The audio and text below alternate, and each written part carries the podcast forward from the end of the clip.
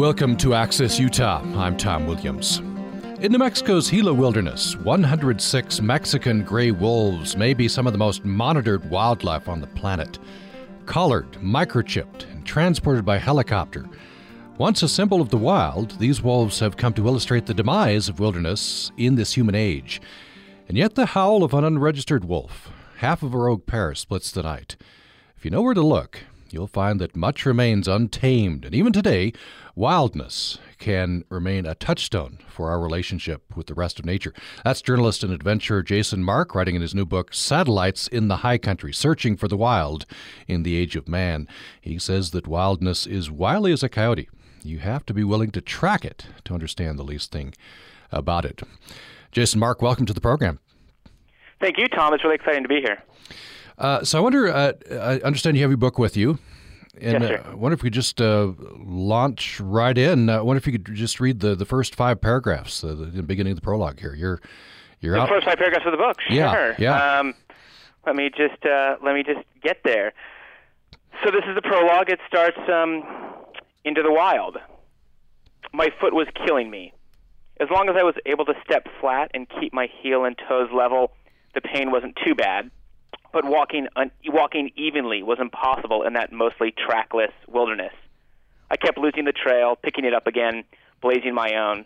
I stumbled over river rocks, mud patches, dead falls, thickets of branches, the natural mess made by the floods that sometimes tear through Aravaipa Canyon, Arizona. Whenever my toes bent, the inch long piece of wood lodged deep between the skin and bone of my left foot stabbed into me. That really hurt. But the swelling was much worse. Overnight, my foot had bloated into something resembling an overstuffed sausage, and as I tried to make my way out of the canyon, it throbbed incessantly. I don't want to sound melodramatic about the whole thing. Yes, I was in a rough spot, miles from assistance and badly hurt. But it wasn't like that guy who got his arm trapped under a boulder and had to cut off his hand. I had told several people where I was going, the exact trailhead and my expected departure from the backcountry. It wasn't as if I were going to die. Still, I was nervous. I had been in the canyon a few days and had seen only one pair of hikers who had been headed back out the other way. There was no one around to assist me, no one to hear a cry for help, even if I made one. I looked up at the salmon pink cliffs towering hundreds of feet above and knew, with a twist of fear, that my rescue would have to be my own. Suddenly, I felt very vulnerable. What was supposed to have been a fun adventure had turned dangerous. All of my energies had been, dis- had been distilled to a single primal motive getting out of there in one piece. I leaned on the cottonwood crutch I had made the day before and took in the stillness of the canyon, its unremitting silence. For about the twentieth time that morning, I pulled the canyon map from my back pocket to see where I was. I looked upstream. I looked downstream. I measured how far I had gone, how far I still had to go. At least six miles, probably more, and every step was guaranteed to hurt like hell. You've still got a, a, piece of that wood in your foot, I understand. I do. It's yeah. it's it's shrunk by now. The, as I explain a little bit later in the prologue, um, by the time I got back to Phoenix, uh, which is where I was born and raised, and, and that that episode, the little misadventure, happened about I think ten plus years ago. Um, a friend's fiance, who was an MD, gave me an antibiotic prescription that stemmed the swelling, and by the time I got back to my home in California, the doctor said, "Hey, it looks to be healing," and uh, it's pretty dangerous to cut into the foot with all those bones. Let's just leave it in there. So I still have this little this little piece of the wilderness actually embedded under my skin, um, and and I carry it around with me. Yeah, I guess a, a, a metaphor of sorts. Uh, so you, you write in the prologue, "There's no bad weather. There, there's only bad gear choices." And well, yeah, I think that's that's exactly right. Um, you know, listeners who may be hunters or anglers, hikers or, or backpackers or kayakers know that if you're going to go out into wild lands, um, national parks or wilderness areas, or, or some of our wilder BLM lands, that you need to you need to you know follow first of all the Boy Scout motto of being prepared, and I think being prepared just means um, being ready for all kinds of of weather, good or bad. Um, and so, in that case, the poor gear decision was hiking through a again a mostly trackless wilderness wearing a pair of sandals. Mm-hmm. Yeah. Uh, so, you understand the book. You're you're pushing back against this idea. It's getting a little bit of traction uh, that we're in a post-wild world, right? We're in we're in the age of man, and just have to get used to this. You know, wild is going to be phased out. What if you could talk a little bit about that? Yeah, so I got the idea for this book again. I, I'm a journalist and I cover the environment, and I'd begun to hear, um, I guess, really over the last, you know, five, six years, but even a little bit before that, this conversation that that started in in academia, but then began to percolate up um, into the national media. You know, you'd hear about it on things like you know Science Friday on NPR or in um, some of the major national magazines and newspapers. This idea, this conversation that we now, we meaning humans, human civilizations, we're basically in charge of the planet um, with seven billion people and our technologies spread everywhere. We've entered what some scientists are calling the Anthropocene or the human age, right? So the Holocene was the geologic age in which human civilization was born, basically the last 12,000 years, and that perhaps it's time to to coin a new epoch to say that we're now in the Anthropocene.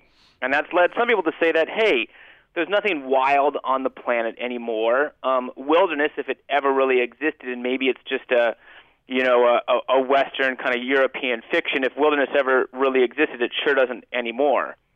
And so I wanted to go and explore whether that was really true, whether it's true that there's nothing wild that remains here in this so-called human age. And so I went to some of the most remote places here in America, from again the Gila Wilderness of New Mexico to the Arctic National Wildlife Refuge, um, and places uh, across basically the American West um, to try to answer that question.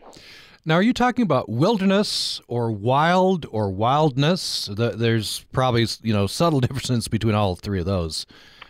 Yeah, that's a great question, Tom. I mean, I think certainly in this country we're unique in that we actually have a legal definition of wilderness, right? Established now a little over 50 years ago in the Wilderness Act of 1964 which says you know wilderness is a place where where man himself is a visitor um, a place that's untrammeled.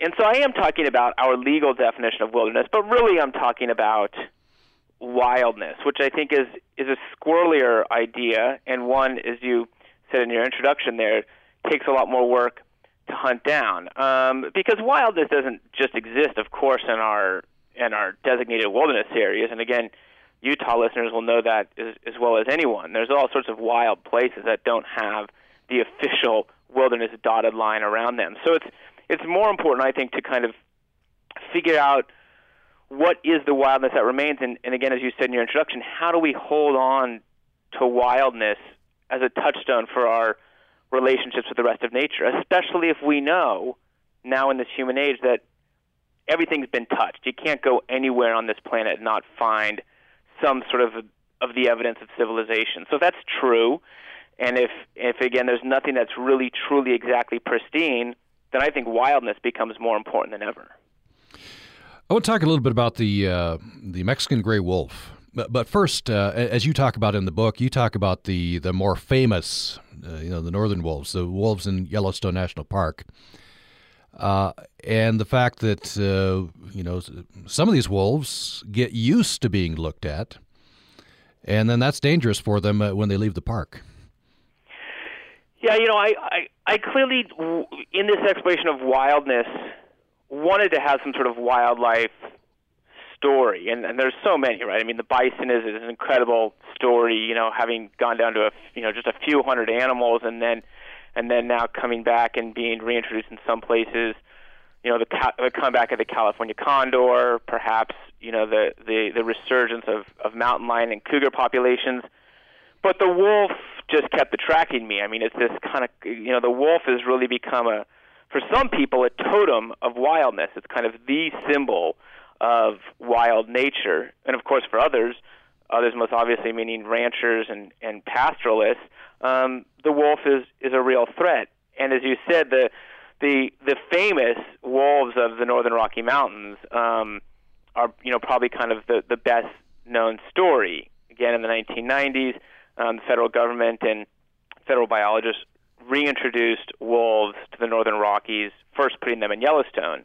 And they become right this this huge success, this kind of media darling. You know, you go on uh, National Geographic Channel um, or the Discovery Channel, and there's always these wolf documentaries, mostly about the Yellowstone wolves. And in fact, they've become this huge tourist draw there where people love to go to the Lamar Valley there in Yellowstone and watch the wolves.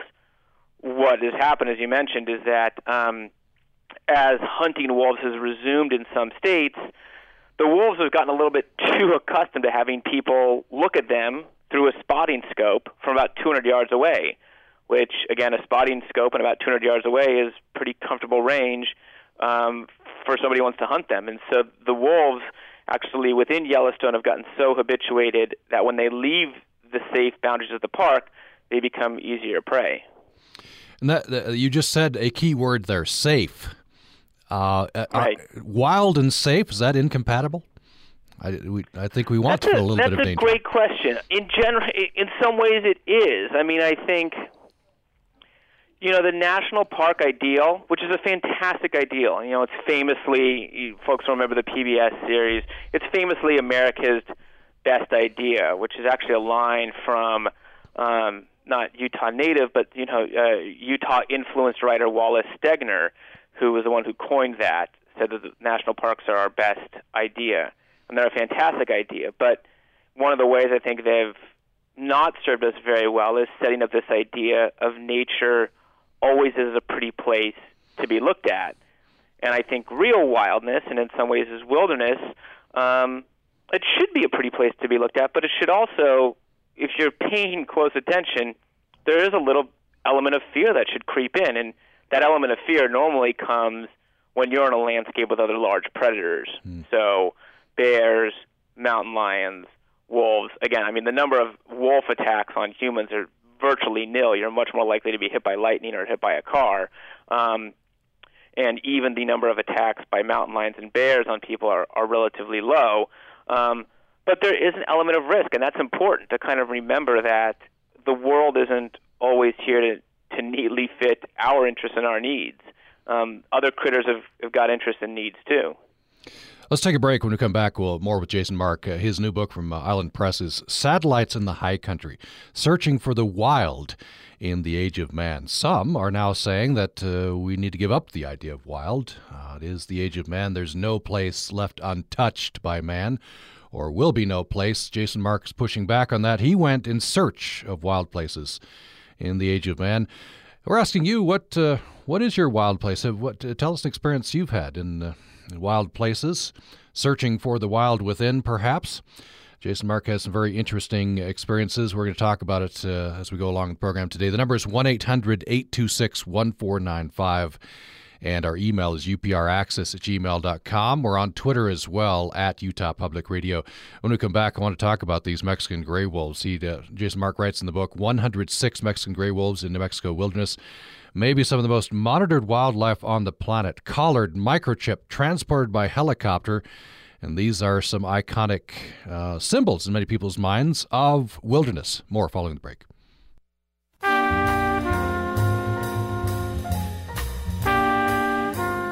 This is State of the Arts. Every home should have a work of original art, according to Alice Merrill Horne, an early Utah legislator who ran for office in 1898 on a platform of advancing the arts. Representative Horne wrote legislation that organized the nation's first state arts council, established a statewide art competition, and appropriated state funds for a collection of work by Utah artists that continues to this day. She encouraged schoolchildren from around the state to contribute nickels and dimes from their milk money to buy art for public places such as schools and libraries. That early investment has paid off. Utah is now home to more than 9,000 professional artists, and Utah's art galleries are a $159 million industry. State of the Arts is brought to you by the Cache Valley Center for the Arts in Logan, Utah, with a cooperative gallery featuring the work of more than 30 participating artists. Details at cachearts.org. Back in the late 90s, Philip Rosedale went to Burning Man. It's just this incredible kind of creative canvas. This utopia where people were creating art, playing music, collaborating, and it gave him an idea. My gosh, if I can build a virtual world, it'll probably look something like this. And so he did create that virtual world. And one day, we all might be living there. That's next time on the TED Radio Hour from NPR. Join us this morning at 10 on Utah Public Radio. Thanks for listening to Access Utah. Today we're talking with adventurer and journalist Jason Mark. His new book is Satellites in the High Country Searching for the Wild in the Age of Man. He says that wildness is wildly, wily as a coyote. You have to be willing to track it to understand the least thing about it. So, Jason Mark, I want to talk about these 106 Mexican gray wolves. This is New Mexico's Gila Wilderness, and uh, it's ironic. It's an icon of wildness. Yet they, you say they must be, they may be some of the most monitored wildlife on the planet. We've all seen the scenes, you know, collared, microchipped, uh, transported by helicopter. This is to save them, right? The conservationists are in favor of this. Yeah, I mean, I think again, we, we, we were before the break. We were talking about the the wolves up in the Rockies, and those have become kind of the the all star wolves. And I I stumbled upon or or picked up the thread of the wolves in the in the Southwest in Arizona, New Mexico, um, because it was a little bit more off the radar. And in the end, I found a much more interesting story because of how intensely they are managed. Um, and this is partially because the federal and state agencies, meaning you know here the U.S. Fish and Wildlife Service and the Arizona Department of Fish and Game, um, they're committed to reintroducing wolves on the on the landscape. Um, environmental and conservation groups want to see wolves on the landscape, and as I said, um, ranchers have got a lot of concerns about that, and I think you know really beyond concerns, we've got a lot of anger and opposition to it. Um, the number one cause of death for the Mexican gray wolf is illegal poaching, um, and so partially to to protect them, um, the federal and state agencies have resorted to this really heavy-handed system of management. Um, the wolves essentially live inside a giant invisible box, uh, they don't know that, of course, but you know, if they go too far, if they roam too far, um, if they eat one cow too many, they are likely to be either you know darted from a helicopter with a tranquilizer, perhaps returned to captivity, perhaps um, uh, you know reintroduced somewhere else in the in the greater Gila range, or in some cases shot and killed. And so it's such a weird story, right, Tom? Because on the one hand, you've got these wolves, and they're this emblem of wildness. And yet, at the other side of the coin, um, they are so intensely uh, monitored, tracked, and as I said, manhandled. I mean, every week, literally every week, um, a team from either U.S. Fish and Wildlife Service or Arizona Fish and Game Department spends six to eight hours flying, crisscrossing in a plane over the Arizona and New Mexico forests uh, you know, picking up the, the radio signals from the wolf packs and plotting them um, on a chart. Uh, and that's, you know, again, sort of like the least of the management that goes on. And so it was just a, it, it's a it's a wonderful little story that kind of encapsulates these contradictions about wildness today. We have a caller, uh, Celia in Moab. Celia, glad you called. Go ahead with your question or comment. Thanks. I'm so glad that you uh, have Jason on, and I really do hope Jason's going to find his way to Back of Beyond books here in Moab because we all really need to hear from him and hear from this book. The question you posed, however, Tom, you said, "Tell us where your wild spots are," and I and my question for Jason is: Would a true either wildness or wilderness enthusiast answer your question and actually reveal those spots in today's day and age? Because you know, in Moab, we're surrounded by true wilderness and wilderness study areas and a lot of wildness, but you know, there's a real question even among old timers in town. You know, I've lived here for eight years, and they're still looking at me sideways about whether they're going to tell me about a place that's one of their favorite spots. And mm. so, you know, I, it, it is true that there's wildness left, but how much do we share it? That whole promote and protect is what got us into trouble in the national parks, as you know. Yeah, good, good, good point, Celia. What do you say, Jason? That's a great question. Um, thank you so much, Cecilia, for that.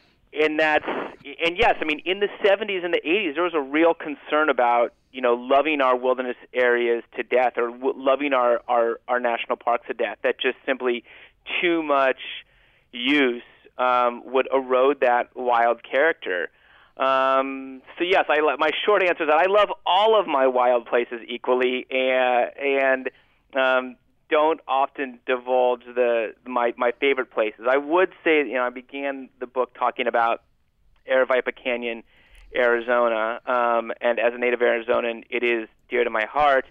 It's among my favorite wild places, and I'm really glad to see that the land management agency that that monitor, that controls that parcel, the Bureau of Land Management, highly controls access. Um, 50 visitors a day. That's all that's allowed in the canyon, either day hikers or backpackers, or um, I believe they allow in bow hunters, but no um, no rifle hunters. Um, and the BLM keeps that to 50 people a day. And in some, you know, I guess if you live in Tucson or Phoenix, that's a real pain. But it's great that that the that they're limiting access, and and I do think in some places um, it's really important for for the federal or state agencies that that that uh, oversee wilderness areas to to balance access with wildness and and and and sometimes put a cap on visitor numbers. Uh, Celia, I, I, do take your point. Uh, I, I, you're reminding me. I was talking with David Roberts, uh, Lost World of the Old Ones, other books, uh, and he said he regrets uh, you know, telling he thought he was being vague about a couple of places, uh, but he gave enough, uh, I guess, unwittingly, that now some of the places that he describes in his books are sort of trampled. Yeah, yeah and you know, I mean, I I moved here from somewhere else, and so I recognize that that that's what happens. But I do think it's a it's an interesting conundrum that we have to face. I mean, I'm also really interested in Jason's take on this whole new wild idea. You know, lots has been happening down here.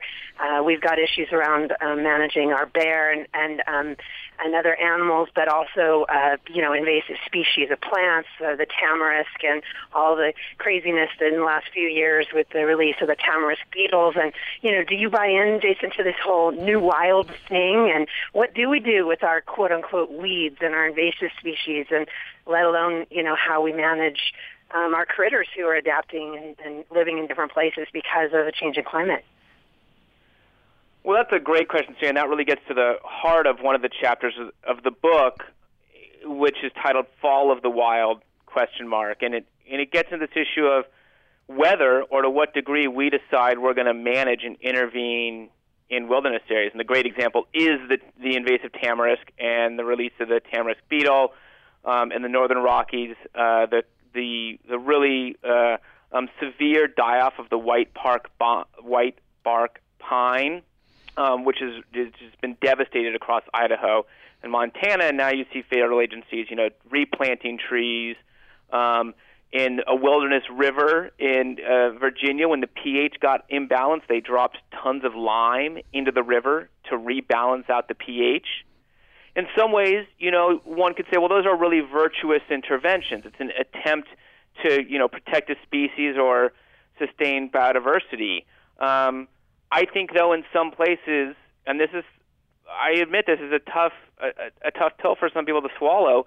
In some places, we should just say we are going to completely keep our hands off. That, especially for biological or scientific reasons, right? If we want to have some sort of control, right, on the control experiment line, if we want to have some baseline of what wild nature does, um, un, you know, undirected by us, then in some places we just have to to keep totally hands off, and that's going to be tough, especially as you mentioned, Celia, as we see the dislocations from climate change becoming more intense and severe. And I think also, um, you know, what we think of as exotic species or invasive species, those questions are are, are really going to um, be a lot harder as climate change accelerates and species start to move. So a species that may have been exotic um, in, you know, area X, well, suddenly that's going to be its new home because it's moving northward or it's moving up in elevation. Um, so all these questions are just going to get harder, uh, you know, as, as, as we move forward in time. Uh, Celia, uh, thanks for your call. Oh, thank you. Great show. Appreciate, appreciate that. That's Celia in Moab. You can uh, call as well. Uh, Celia called toll free 1 800 826 1495. 1 800 826 1495. Maybe I should tweak my question. Uh, tell me about your wild place, not giving the directions. So tell me about the experience. Um, because yeah, I, I, do take Celia's point, and I, have heard that from others as as well. You know, I've, I've found this place. I don't want it to be trampled. Um, and the email is upraccess at gmail.com, upraccess at uh, gmail.com. Uh, you can join us on Twitter as well, at Utah Public Radio. I've talked to a couple of people, uh, Jason Mark, as well, about a, I don't know, somewhat related idea of second best places. Um, you know, you, maybe maybe you you want to bring the whole family, and, And uh, real- you know off the beaten track, but not way up in the wild. And that's really important. I, you know, I think for a while there was a little bit of a concern that, you know, the environmental movement in in in wanting to promote wilderness and really deep remote wilderness um, has sort of set aside or given less less less praise to what what we'd call the nearby nature. Right, the nearby nature is the regional parks and preserves and the state parks and preserves, or even um, your your urban park that that um, isn't exactly like a manicured lawn, but is is more or less the natural flora and fauna. And those places are so important because that's the wild nature that most of us get to to to engage with most frequently. Um, unless you're living in a very remote place, you're probably not getting into deep wilderness. I'm speaking to you um, from Oakland, California, right? This is not exactly uh, cheek and jowl with wilderness, but I can get in a short hour. I can get to Point Reyes National Seashore, beautiful national park just north of San Francisco. And yes, it's you know it's not the deep wilderness, but it it is a real wonderful and intimate engagement with wild nature that is perfect for families, for people of all ages. And so I think the trick is, and it's not that hard, it's like walking and chewing gum, um, is to at once safeguard, conserve, and preserve our deep wilderness areas, and at the same time foster and expand the nearby nature, which again means those state parks and preserves, those regional parks and preserves that are going to be the places that most of us can get to, say, for an after work trail jog or to take the kids to on the weekends. If you just joined us, we're talking with Jason Mark, adventure journalist. His book out from Island Press is Satellites in the High Country Searching for the Wild in the Age of Man. I'd like to, at this point, uh, jump to your uh, epilogue. Um, I believe is where I found this. And you went out with Outward Bound.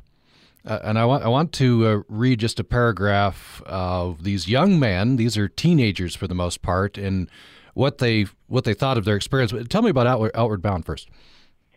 Sure. Well, some listeners might have known of them. Outward Bound's been around since the 1960s and is, you know, essentially, uh, it, I guess they'd call it an outdoor school. You know, taking mostly young people, they're not exclusively, mostly young people, ages, you know, usually about 16 to 20, and either taking them mountaineering, perhaps canyoneering in southeastern parts of Utah, perhaps sailing on the Great Lakes or canoeing um, in the Boundary Waters, taking them on some either week long or two week long or even three week long outdoor adventure, giving them some basic outdoors skills, but really trying to do a lot more. I mean, Outward Bound really sees the wilderness is is a crucible of character, as a place where character forming uh, occurs. And I think what's so wonderful about Outward Bound is it, is it goes to show that um, this love of wild places, especially in America, um, for most of our history, has not been a partisan or a political issue. I, I was I shadowed the Colorado Outward Bound, and the executive director of Colorado Outward Bound was very proud of the fact that prominent Colorado conservatives, as well as prominent Colorado liberals, are both major donors to to his organization.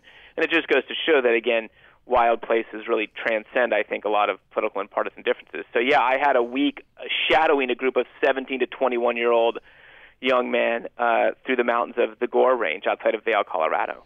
We do have a caller. I want to get her uh, next, but but just to follow up, and then uh, after caller we'll get back to what the young men said. But uh, so why are people giving? Liberals and conservatives, why are they giving? What's the ideal that they're trying to promote here? I think the i- the ideal is that when you go into a wild place, you really strip life down to its essentials, right? It's you know uh, food, water, shelter, etc. And then when you are with other people, it's camaraderie. It's knowing that you have to come together in a shared endeavor. And so, I think through that, you know, wilderness's classroom, they're teaching again just basic values around compassion, around teamwork, around leadership. Uh, personal confidence and strength. Certainly things that you can learn a lot of other ways. I mean, I think a lot of, you know, football coaches would say, well, you know, the football field teaches the same things, and it does. Um, but the wilderness is also a unique classroom just because of really the intensity of the experience. And so um, it's just teaching teaching young people those those important core values. Uh, Veronica has called us from uh, Teasdale. Uh, Veronica, glad you called. Go ahead with your question or comment. Hi there. Um, uh, two things. One is um, I, I believe that it's crucially important that young people have experiences, not necessarily in designated wilderness, but uh, just even in a you know when I when I was growing up, we had a fallow farm field behind our house, and that was our wilderness. You know, they, wild experiences can be had all over the place. Doesn't have to be rock and ice wilderness. But secondly, I'd like to hark back to the uh, the wolves and mention that uh, they're far more important than just symbols of the wild, but that top predators are crucially important to uh, to maintain healthy biodiversity in any ecosystem. Um, they're they're far more important than than just kind of a glamorous, furry, cuddly critter, but uh, they're crucial to the ecosystem. That's my comment. Oh, uh, thanks, thanks, Veronica. Appreciate that. So it, I would just echo both both of the things Veronica said. For sure, the, these experiences of getting into uh, an untamed place, it doesn't need to be designated wilderness, and, and especially in a place like Utah, in southern Idaho, um, there are so many you know places where you can go to to have those unstructured experiences with wild nature. And Veronica's exactly right. Again, on the wolves, it's far more than just a symbol. Uh, the, the the the new science from conservation biologists is is really clearly demonstrated that a top predator like a wolf has an impact and a beneficial impact on the entire ecosystem. Uh, and, and, and we've already seen that in Yellowstone, where the comeback or the return of the wolves basically means that the elk can't be fat and lazy anymore. They've got to actually pay attention, look around, and see what's happening. That makes the elk browse in a different fashion. That allows uh, riparian trees like aspen to come back with the return of the aspen. Then beaver come back. Mesocarnivores, which means you know coyotes and bobcats, begin to behave differently. The entire ecosystem begins to to change, and in fact becomes healthier. And so, the return of the wolves has this really beneficial ripple effect. So let me get back to these uh, young men. You're you're in Outward Bound in Colorado, and uh, they've had they've just had an experience called their solo. So they go out alone, and this is part of a larger experience. They go out alone for three days. They take I don't know, a thousand calories is all they have for for three days. Uh, mm-hmm. Sounds like fun. I say parenthetically, you know, sarcastically. um, but anyway, uh, uh, but you know, for a young man, that'd be be I guess uh, a good experience. Test yourself. So I'm just going to read this paragraph. John, a hockey jock from Philly, said he was surprised how difficult the experience had been. During his solo, he said, "I realized how frail I was." Nathan, a computer geek with a mop of ginger hair falling around his glasses, said he realized that so many of the, the things he takes for granted at home lights, heat, plumbing are luxuries. It was enlightening, he said in a soft voice. Gave me a fresh appreciation for life, for existence, I suppose. Brandon, a dude from Plano, Texas, who had been sent on the trip by his oil executive stepfather, had felt something similar. It's like on this one planet, there are two separate worlds. It's just totally different. Being out here is like being on another planet. So I wanted to focus on that last one. You go on to say that's you know you know it's kind of a shame to, to think that our own Earth, wild places are are so alien, and yet for a lot of us they are. I um, thank you so much, Tom, for reading that passage. I was really struck um, by the way that Brandon, uh, again, just a just a great kid and just kind of like an all American kid, you know, like shortstop on his on his uh, uh, baseball team. Um, you know plays also on his high school football team, um, and and he was he just could not get over the fact of how different the wilderness is from the the the landscape that most of us are in all day, and that is to say, a human dominated landscape, right? So when you're in Central Salt Lake, um, that is a that's a landscape that's been shaped by and for humans, and that's okay, right? That's what cities do. Um, and it is so completely different from the wilderness or from wild lands in which we're saying our our intention, our will is not going to dominate here. And the hard thing I think for people today, and especially for young people, is bridging those two things, right? Most of us, most Americans, I think it's fair to say, we spend almost all of our time in the anthill we call civilization, right? And we might have heard that there's a forest outside the anthill, but we rarely ever go there. Uh, maybe we're lucky and we see some YouTube video of the place. And so the trick is how do we take that forest that's outside, the, the, the wild lands that are that are all around, and how do we somehow bring that back and hold on to that in our daily nine to five grind, Monday through Friday? Um, and that's that I think is the real trick about wildness in in the in the human age, um, knowing that we're not all going to go back to the land. You know, there's just not enough land, and there's there's too many people, and in some ways.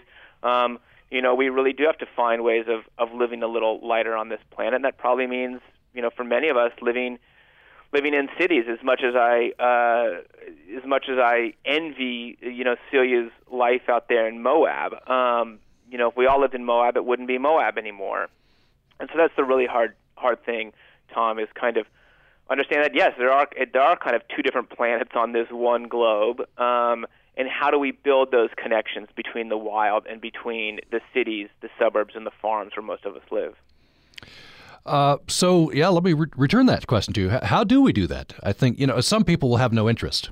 You know, so there's there's one subset, but but for those who are concerned about this, what how do, how do you build build that bridge? I think by going and being a mindful visitor. Um, and again, a visitor doesn't mean you're just going and looking and watching. It could mean that you're going fishing, you're going hunting, you're engaging in some other way. Um, it's going and in, in making what essentially do become pilgrimages, right? To these, I think it's fair to say, sacred places. Sacred just means a place that we've set aside and set apart. And I think that's what national parks and wilderness areas provide to us today. They really are sacred places, some place that we've we've set aside. And I think by going there, you you can bring that home with you. You can carry that inspiration with you, just as as you do when you go to any other sacred place or sanctuary. Um, you still carry you still carry that with you, um, and it and it guides your actions. And you remember, you know, it's some of the outward bound kids were later saying it, it appears later in that chapter that the experience of being in the wilderness just gave them a new appreciation um, for keeping the keeping the wilderness wild, right? Like you don't want to go and you don't want to leave your trash there. You don't want to leave your toilet paper there. Um, and I think you bring that ethic back with you. I think that's what the wilderness teaches us. It's it it encourages an ethic of forbearance and restraint. And again, those I think are also universal values, recognizing that you can't just do whatever you want whenever you want. Um, and that as much as that's true for us as individuals, it's also true for us uh, as a human society and and that's the that's the kind of generosity of spirit that says we're going to set this land aside and it's going to be a home for other critters. Um, it's not primarily going to be our home. We're talking with Jason Mark. It's time for us to take another break. Uh, we'll come back with our last segment. Jason Mark, uh, he is uh, his new book's out from Island Press. It's called Satellites in the High Country. In our last segment, I'll, I'll ask Jason Mark what what what's the satellite in, in the title there. Uh, the subtitle is "Searching for Wild in the Age of Man." It's pushing pushing back against an idea which is getting some traction that in this age of man, uh, perhaps we just have to get used to the fact there will be no wild places left. Jason Mark set out in search of wild places. He says wildness is wily as a coyote. You have to be willing to track it to understand the least thing about it. When we come back, I want to talk about uh, nature deficit disorder, about how to get young people out to, in, into the wilderness. And some people are saying if, if there's if the new generation doesn't get out and appreciate wild places, there won't be advocates left uh, for it. And I want to talk also about a woman named Lynx. It's a fascinating chapter. Um, and uh, her organization or, or, a project called the Stone Age Living Project. Just back to kind of this wildness within. More following the break. I'm Meghna Chakrabarti. More than half a million people died in the 900 day Nazi siege of Leningrad. A new book describes how one of Russia's greatest composers gave hope to those who survived. Here, though, was them cast as the hero. Here they are cast in a role as being those who shall triumph one day. That's next time on Here and Now. Join us Monday morning at 11 on Utah Public Radio. Programming on Utah Public Radio is made possible in part by our members and Apogee Instruments, a Cache Valley company building precision sensors that support global research in sustainable food production, renewable energy, and climate change. Thanks for listening to Access Utah. We're talking about wild, wilderness, the wild within. The book is Satellites in the High Country Searching for the Wild in the Age of Man. My guest is uh, the author, journalist and adventurer Jason Mark. You're welcome to join the conversation. We have another 10 or 15 minutes left. 1 800 826 1495 is the toll free number. I want to know about your experience in the wilderness. So what do you think? 1 800 826 1495 or upraccess at gmail.com is our email, upraccess at gmail.com, and we're on Twitter at Utah Public Radio. So I mentioned this uh, nature deficit disorder. This is a, a phrase uh, coined by uh, journalist uh, Richard Louv. and you talked, Jason Mark, with uh, a Moab-based journalist, Christopher Ketcham. This is what he said. I find that almost no one I know who's 40 or younger goes backpacking. That's pretty startling. It is, and for a 40-year-old backpacker um, like me, it's it's sad, truly. Um, and I think nature deficit disorder is is a real and serious issue, is is Richard Louv pointed out in his book Last Child in the Woods. Well, I think one way to address it is through programs like Outward Bound. Outward Bound's expensive, and and even though you know the trip I was on, forty percent of the, the the kids were on scholarship, it's still a pretty small segment of of people who can go and do that.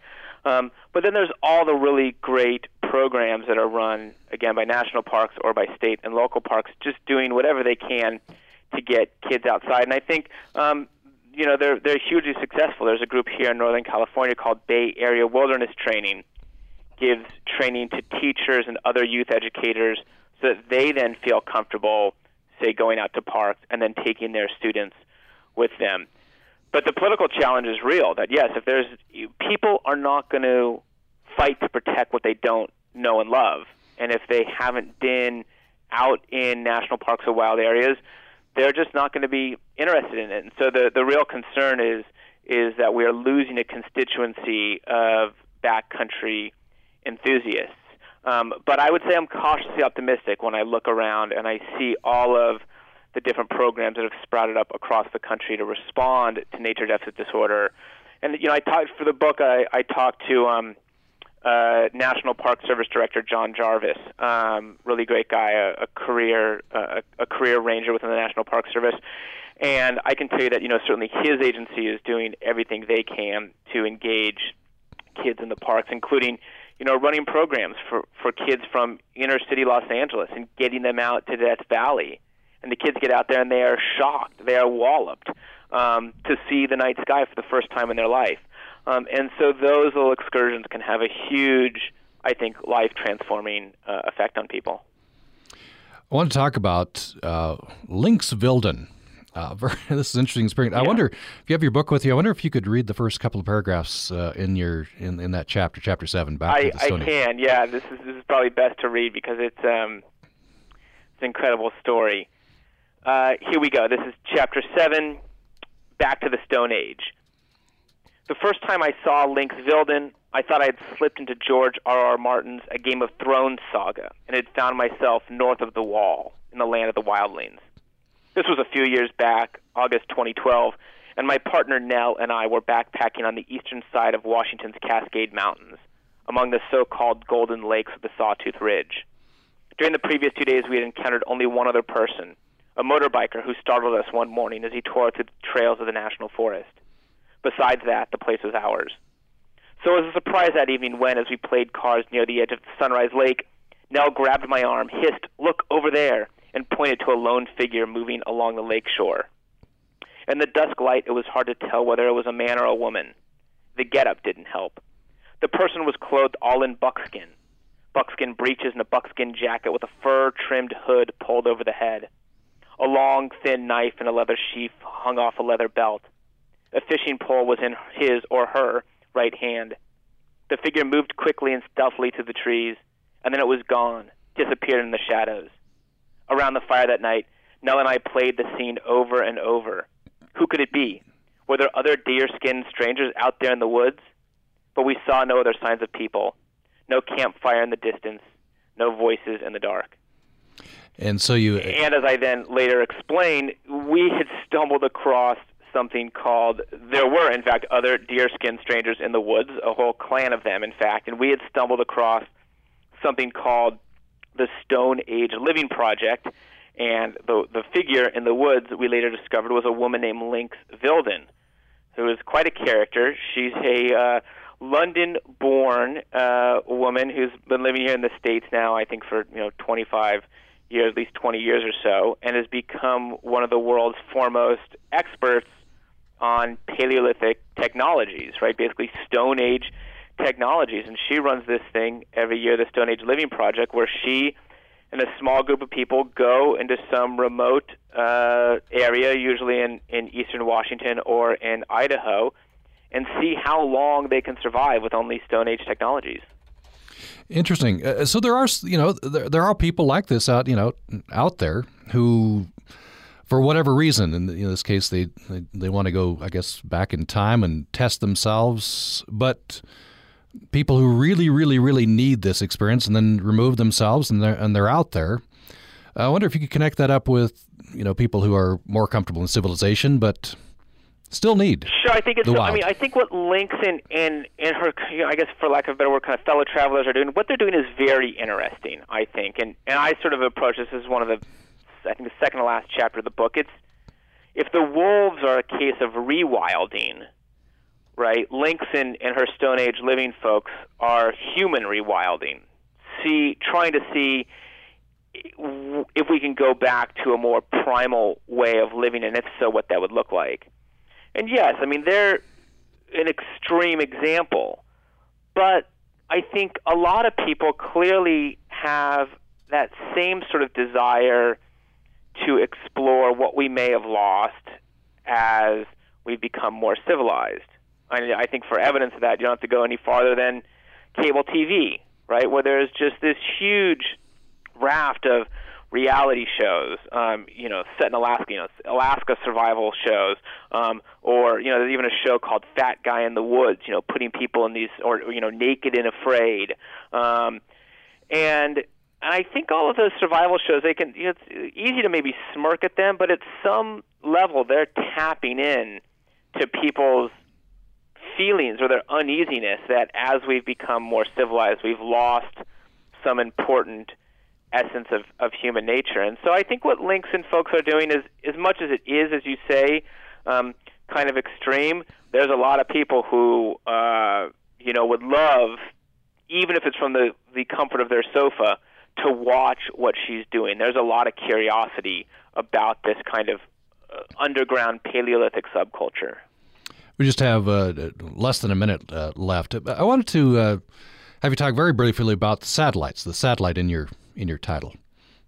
Sure. I think maybe uh, in just this last minute, I'll just read you that last section. And Excellent. come through. I think this again was from when I was backpacking in the Gore Range uh, with the with the young men from Outward Bound and after a, a rainstorm, I look up at the sky.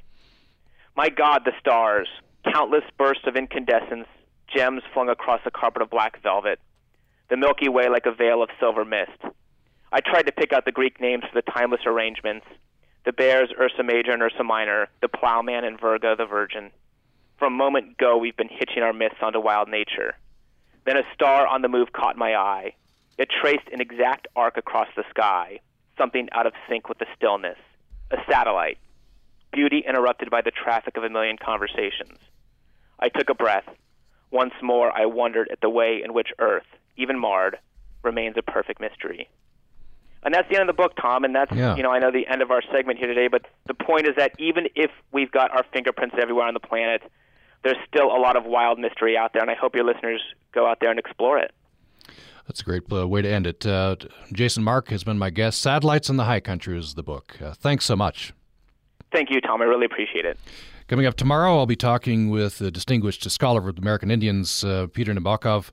His new book recounts the uh, interesting and uh, tragic story of Edward Proctor Hunt. That's tomorrow on the program. Hope you join us then. Welcome to Wild About Utah, a Utah Public Radio production featuring contributors who share a love of nature, preservation, and education. If you have ever explored the mountains of Utah, you've inevitably heard the iconic high pitched chirp associated with Utah's yellow bellied marmot. Sporting chubby cheeks, large front teeth, a reddish brown tail that spins like a helicopter rotor when fleeing, a grayish brown back, white patch of fur between the eyes, and a yellow orange belly, these sun loving, flower chewing mammals exude a Buddhist type nature, especially when compared to their frantic neighbors, the pika. Yellow bellied marmots belong to the mammalian order Rodentia in the squirrel family Sciuridae. This family includes all species of prairie dog, chipmunk, and the woodchuck. Marmots fall under the genus Marmota. The scientific name of yellow bellied marmots is Marmota flaviventris. Although the origin of the term marmota is not certain, one accepted interpretation stems from the similar Latin word meaning mountain mouse. Flaviventris means yellow belly in Latin. There are 15 species of marmot worldwide, all in the northern hemisphere. Most live in the mountainous areas, such as the alpine marmot found only in Europe, though some live in rough grasslands. Although commonly believed to be in the same genus, the prairie dog is not classified in the genus Marmota, but in the related genus Cynomys. When alarmed, yellow bellied marmots emit a shrill whistle, which earned them the nickname whistle pigs by early settlers. Sometimes they make a chucking sound, which could explain another nickname, rock chuck. Yellow bellied marmots live at average elevations of 6,000 to 13,000 feet throughout western North America. They are often found in highland meadows and steppes and almost always near rocks. Burrows are usually constructed in areas with plentiful plants which comprise the marmot's main diet, herbaceous grasses and forbs, flowers, legumes, grains, fruits, and insects. Marmots spend the summer months sunning on warm rocks and fattening up in preparation for winter hibernation, which can last up to eight months. Thus, they are especially plump in the fall, right before hibernation, and reach weights of around 8 to 11 pounds. They may also estivate in June in response to dry conditions and lack of green vegetation, only to reappear later in the summer when food is once again plentiful. The type of social structure of yellow bellied marmots includes a single male with a range of one to four females. Males are territorial and aggressively protect their harem from other male marmots and small predators such as ermine. Other predators to the yellow bellied marmot include coyotes, foxes, badgers, bears, and eagles. Females raise their annual offspring of three to eight jointly with other females within the harem. Baby marmots or pups are born relatively undeveloped and require large amounts of care until they emerge from the nest three weeks later. Only about half of marmot pups survive to become yearlings. If they make it through the first year, marmots may live up to 15 years of age. Given that they spend about 80% of their life in a burrow, 60% of which is in hibernation, consider yourself lucky the next time you encounter a chubby, sunbathing, whistling marmot. For Utah State University Extension Sustainability, this is Rosalind Brain. Wild About Utah is a production of Utah Public Radio. For transcripts and archived audio of Wild About Utah, go online to upr.org and click on the Wild About Utah link. Support for Wild About Utah on UPR is made possible in part by our listeners and the Quinney College of Natural Resources at Utah State University, where students and faculty promote the sustainability of ecosystems and the communities that depend on them. Information at cnr.usu.edu.